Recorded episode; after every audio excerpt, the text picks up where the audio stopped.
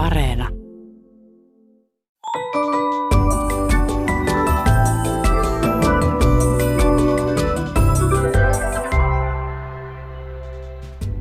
Hei, tämä on Aristoteleen kantapää, ohjelma kielen ja todellisuuden väliseltä harmaalta alueelta, ja minä olen Pasi Heikura. Tänään selvitämme, mistä tulevat kuukausien nimet tammikuusta desemberiin. Mietimme, mitä on hiutalointi, ja kuuntelemme pakkasten hiljenemistä. Kuulijamme Annelin selkäranka meni kysymysmerkin muotoiseksi tammikuun puolivälissä, kun hän luki iltapäivälehti Iltasanomien herkkävireistä sääjuttua. Kirjoittaja ennusti jutussa, että paukkupakkaset hiljenevät kuin hipi. Anneli ihmettelee, mikä on hipi? Hyvä kysymys. Hipi yhdessä sanan hiljaa kanssa tarkoittaa samaa kuin puti sanan puhdas kanssa, liti sanan märkä kanssa ja ypö sanan yksin kanssa – ei siis mitään erityistä yksinään, mutta yhdessä nuo osaset ovat vahvempia kuin pelkkä jälkiosan laatusana. Iltiksen säätoimittaja on rohkeasti erottanut osat toisistaan ja saavuttanut näin runollisia tehoja arkipäiväisessä uutistekstissä, mikä ei ole ollenkaan hassumpi saavutus.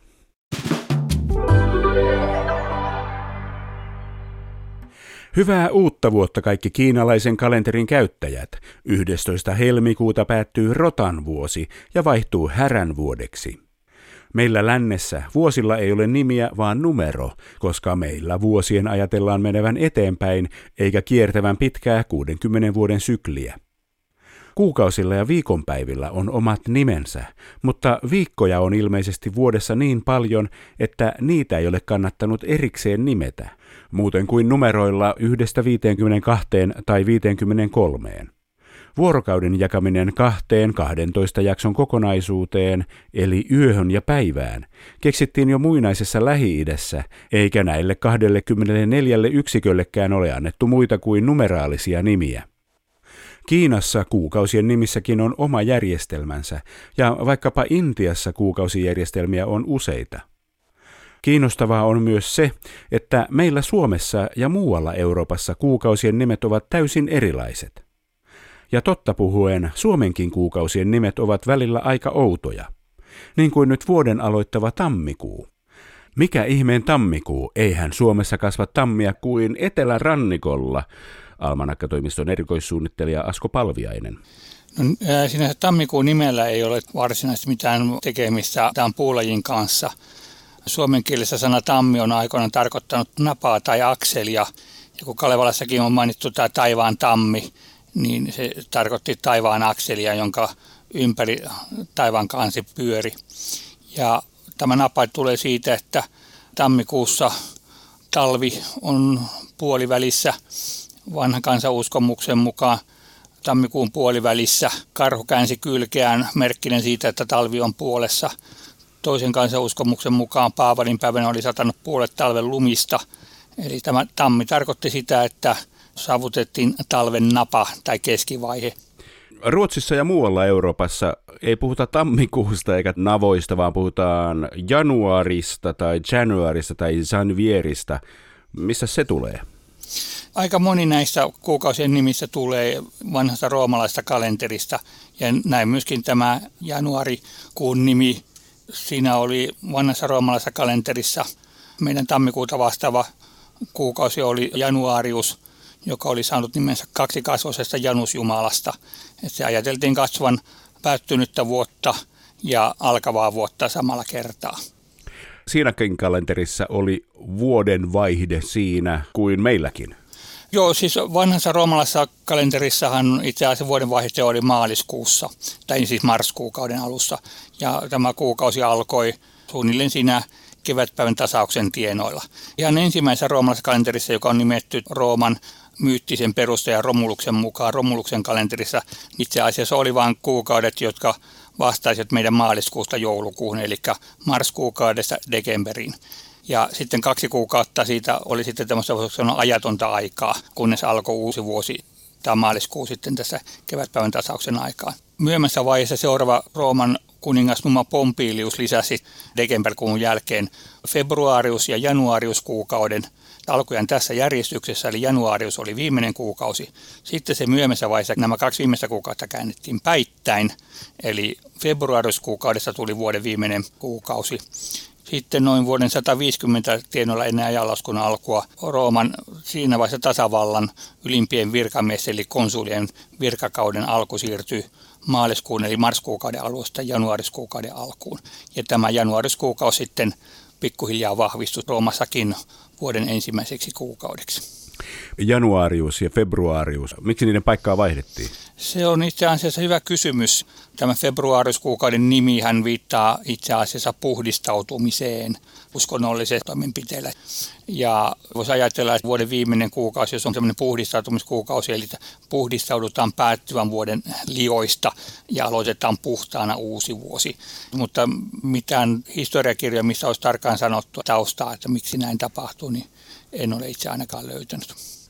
No mistä helmikuun nimi sitten tulee? Eihän meillä Suomessa ole helmiä kuin jokisimpukoiden eli raakkujen sisuksissa ja nehän ovat kuolleet lähes sukupuuttoon. Almanakkatoimiston erikoissuunnittelija Asko Palviainen. Tässä helmikuun nimestä on esitetty se, että, että se voisi liittyä tämmöisen puitten oksilla oleviin jäähelmiin. Eli helmikuussa päivälämpötila voi nousta plusasteille, sitten taas yöllä on kuitenkin pakkasta. Siellä niin kuin sulava vesi sitten jäätyy uudestaan ja muodostaa tämmöisiä jäähelmiä puitten oksalle, että Hyvä. Entäs maaliskuun nimi? Sanasta maalis en osaa edes ehdottaa mitään merkityksiä. Maaliskuun nimelle onkin esitetty sitä aika monenlaisia mahdollisia selityksiä. Että yhden teorian mukaan maalis nimi viittaisi itse asiassa maasanaan. Lumi sulaa ja paljas maanpinta tulee näkyviin sitten talven jälkeen.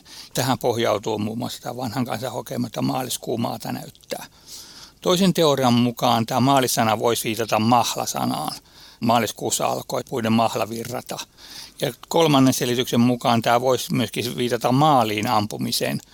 Metsästyskalastus, kun oli tuohon aikoina pääelinkeino, niin oli syytä harjoitella metsästystaitoja.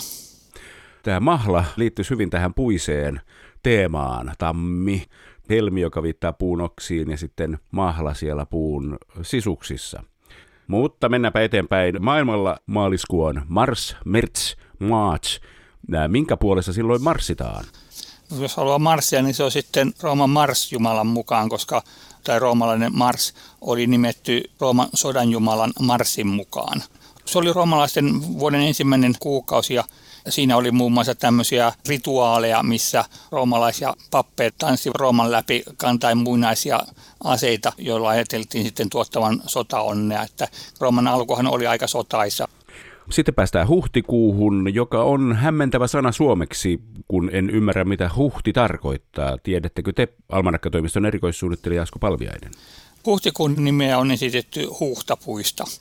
Huhtakaskessa männöt kolottiin tai kaulottiin ja ne kuivuivat sitten. Ja muutaman vuoden kuluttua tämä metsä kaadettiin ja poltettiin ja näiden poltettujen puiden tuhka lannotti maan. Mikä tämän suomalaisen kalenterin idea oikein on ollut? Etenkin tämä alkuvuosi, tammi, helmi, maalis, huhti, tämmöisiä outoja nimiä, joiden merkitystä ei tiedetä ja ei oikein tarkkaan osata sanoa, että miksi ne on kuukausien nimiä, niin mitä järkeä on ollut laittaa kuukausien nimeksi sellaisia sanoja, joita ei tiedetä? No siihen aikaan tiedettiin ja ne kuvasivat siihen ajankohtaan tyypillisiä ilmiöitä, jolloin ne oli myöskin nämä olen hyvin helposti omaksuttavissa. Milloin nämä päätettiin ottaa Suomen virallisiksi kuukausien nimiksi? en tiedä, onko sitä kukaan koskaan mitään virallista päätöstä tehnyt. Ne oli jo niin vakiintuneita siinä vaiheessa, kun kalentereita alettiin tekemään, että ei sitä kellään ole ilmeisesti tullut epäilystäkään, että niitä nimiä muuksikaan muutettaisiin. Mitään tämmöistä keskustelua ei ole siis pidetty, että olisiko tämä vuoden ensimmäinen kuu januari vai tammikuu, vaan se on vaan pidetty tammikuuna aina. Siinä voi olla, että vaikka nämä kuukauden nimet olisi tulleetkin Suomeen, varmaankin ajateltiin, että nämä omat kuukauden nimet, ne olivat jo omaksuttuja ja kertovat ympäristössä enemmän kuin joku januari. Kun tammikuun historian tietää, missä se nimi tulee, niin se kertoo käyttäjijoille enemmän kuin tämä vierasperäinen sana. Ja sitten nämä sanat jäävät elämään kalenterissa ja pikkuhiljaa ihmiset unohtavat, mitä ne tarkoittavat noin muuten. Kyllä, siis ympäristö muuttuu ja ihmisten elintavat muuttuu. Jotkut sanat voi saada uusia merkityksiä, jotkut vanhat sanat katoaa kokonaan pois, tilalle tulee sitten uusia. Ja nämä nimethän voi olla hyvinkin vanhoja, eli jos käytetään pohtia kielihistoriaa, niin ne voi olla jopa siltä ajalta, kun tämä suomalais-ukrilainen piiri oli suhteellisen pienellä alueella ja se vakiintui jo siinä vaiheessa. Huhtikuu on aika monella eurooppalaisella kielellä april tai jotain siihen suuntaan menevää.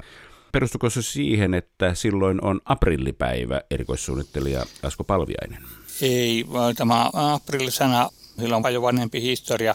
Sekin tulee itse asiassa roomalaisesta kalenterista, jossa oli mensis aprilis tai aprilikuukausi. Ja tämä aprilis ajatellaan, että se voisi perustua latinankielisen aperio-verbiin, joka tarkoittaa avautumista, koska Etelä-Euroopassa kevät oli jo pitkällä ja puiden silmut alkoivat avautua huhtikuussa.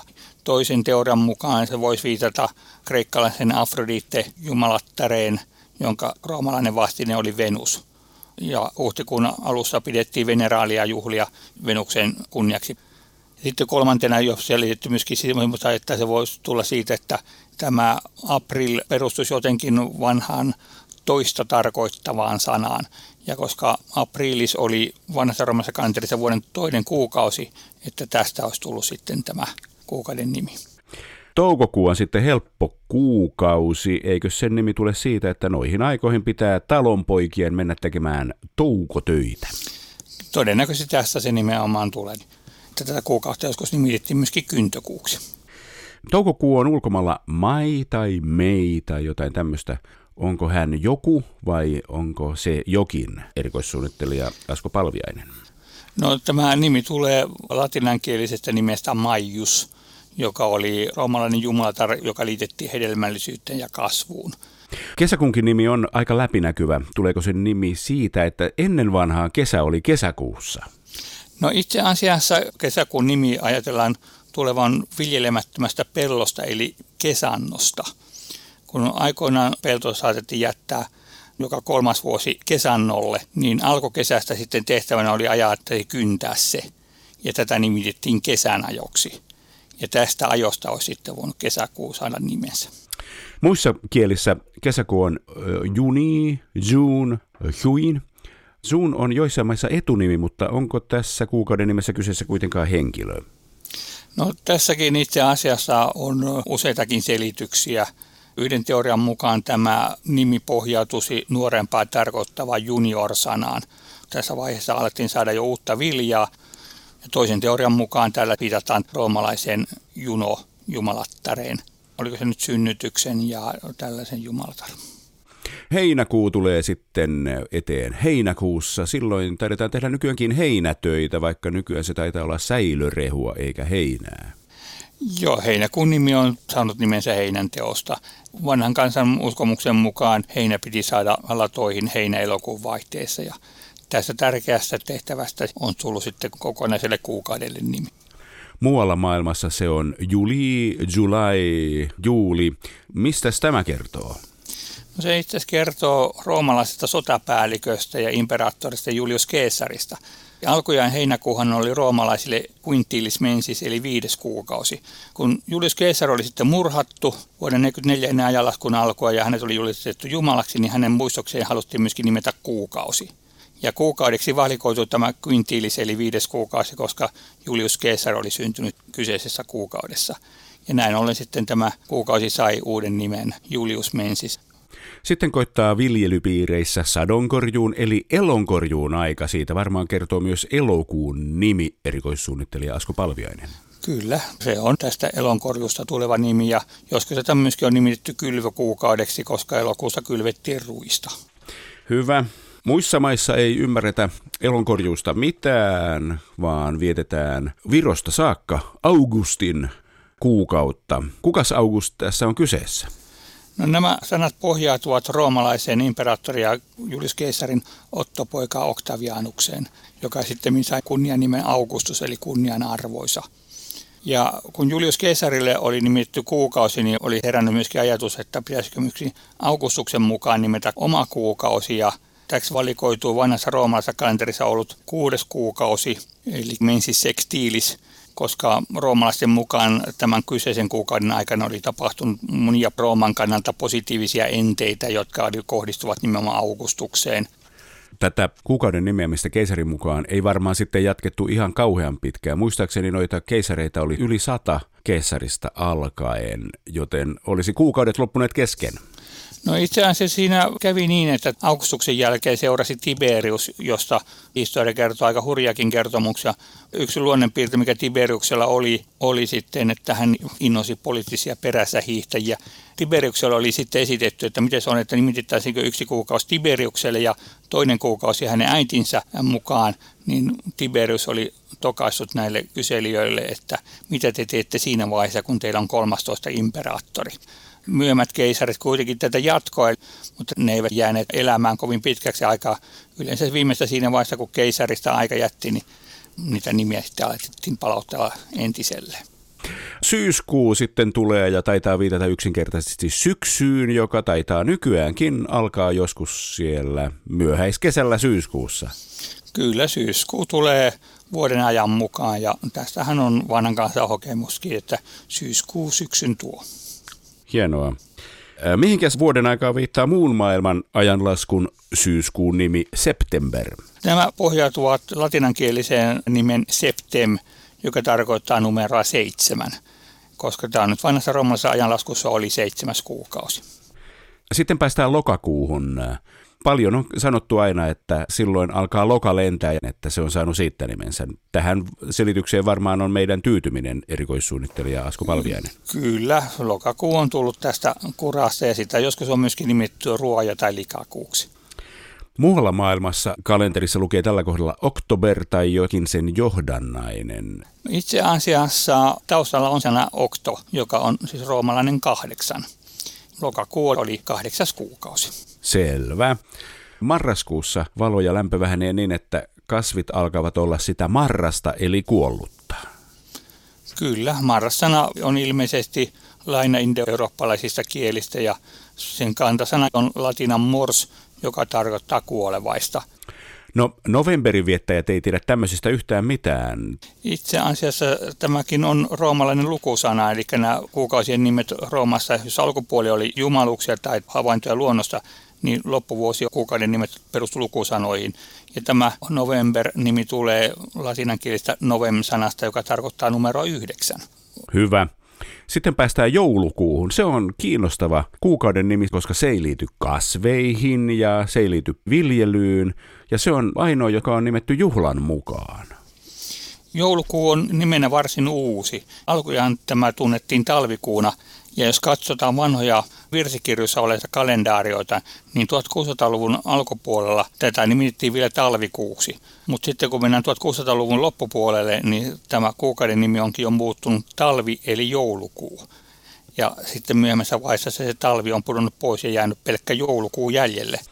Muualla maailmassa ei juhlita joulua joulukuussa, ainakaan kuukauden nimen perusteella, kun se on December tai Decembre, December – Tämäkin perustuu roomalaiseen lukusanaan, nyt tässä tapauksessa dekem, joka tarkoittaa numeroa 10. Tämä oli vanhassa roomalaisessa kalenterissa kymmenes kuukausi. Nyt ollaan vuosi käyty läpi. Tämän perusteella voisi ajatella, että Euroopassa on vaan tämmöisiä latinasta periytyviä kuukauden nimiä ja Suomessa vaan olisi omaperäiset kuukausien nimet, mutta on kai muissakin maissa ollut omaperäisiä kuukausien nimiä vai onko erikoissuunnittelija Asko Palviainen? Sitä ei tietysti tiedetä, mitä kaikkia nimiä on ollut aikoinaan, koska näissä ei ole mitään kirjallista jäämistöä olemassa, mutta tiedetään, että esimerkiksi Ranskassakin kuukaudet nimettiin vallankumouksen jälkeen kokonaan uusiksi, kun haluttiin ottaa tämmöinen niin sanottu järjen kalenteri käyttöön, jossa muun muassa viikkojen pituuksia muutettiin ja samalla myöskin muutettiin kuukaudet. Eli on näitä muitakin nimityksiä ollut olemassa.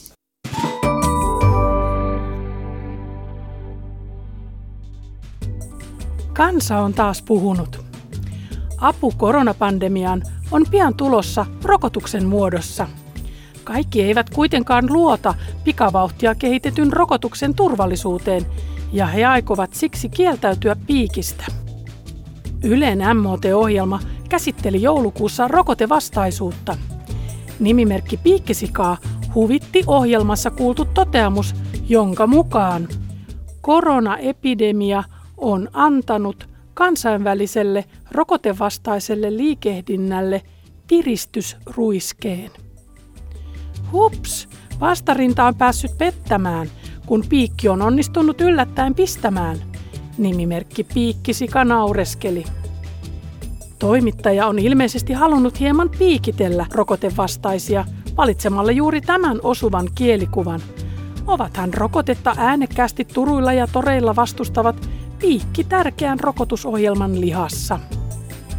Ehkä korkeat rokotevastaisuuden kannatusluvut ovat puolestaan vain piikki tilastossa, eli laskevat yhtä nopeasti kuin nousivatkin.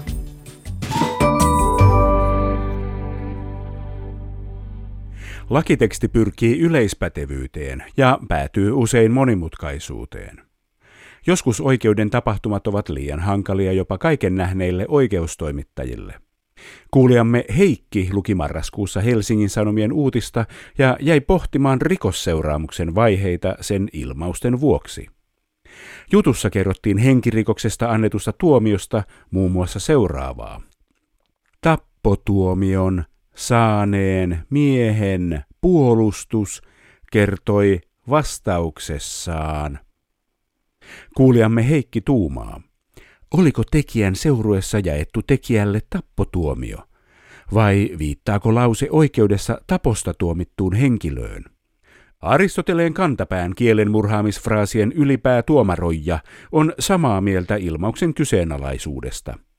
Sanalla tappotuomio on merkitys taposta saatu tuomio, mutta koska se merkitsee myös määräystä lopettamisesta tai teurastamisesta, sen käyttäminen oikeussaliraportissa ei edistä tiedon häiritsemätöntä etenemistä tiedon lähettäjältä A tiedon vastaanottajalle B. Niinpä kirjoittaja on ilmiselvästi syyllinen tiedon etenemistä haittaavan kohinan tuottamiseen. Rangaistus tästä on kirjoittaa ensi kertaan mennessä neljän sanan essee aiheesta Mitä tapahtuu systeemissä, kun se prosessoi informaatiota?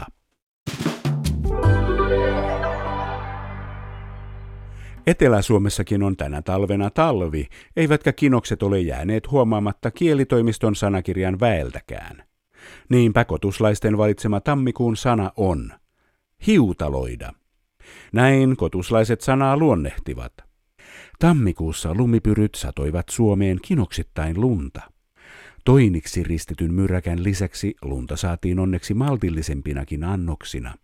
Varsinkin pakkassäälle ominaisesta lumen rauhallisesta satelusta on käytetty hiutaloida verbiä, joka tuo mieleen lempeästi leijailevat lumihiutaleet. Hiutaloimista on talven aikana tehnyt tutuksi etenkin meteorologi Anniina Valtonen sekä Ylen säälähetyksissä että Twitterissä. Osa yleisöstä on oudoksunut tuntematonta sanaa. Toisia taas verbissä kummastuttaa vain se, miksi näin taajakäyttöistä ilmausta ei löydy kielitoimiston sanakirjasta. Valtosen mukaan verbi kuuluu ainakin päivystävien meteorologien perussanavarastoon. Eriävät kokemukset hiutaloida verbin tuttuudesta voivat johtua eri murretaustoista. Suomen murteiden sanakirjassa verbistä on esitetty asu hiutaloita, esimerkiksi Eräjärvellä lunta hiutaloittee. Lisäksi murresanakirjassa on lukuisia vastaavan tyyppisiä hiutale-sanaan kytkeytyviä verbejä, kuten hiutailla, hiutia ja hiutuilla. Kaikki merkitsevät lumen harvakseen satelemista. Kun taivaalta siis hiutaloi, kansa maassa lapioi, lupsakoita lumitöitä kullekin. Tässä kaikki tänään. Jos silmäsi sattuu tai korvaasi särähtää jokin lause tai sana, ilmoita asiasta Aristoteleen kantapäälle. Sähköpostilla osoitteeseen aristoteles at yle.fi tai lähetä viesti ohjelman Facebook-sivun kautta. Vastaanotin kuulemiin ensi viikkoon.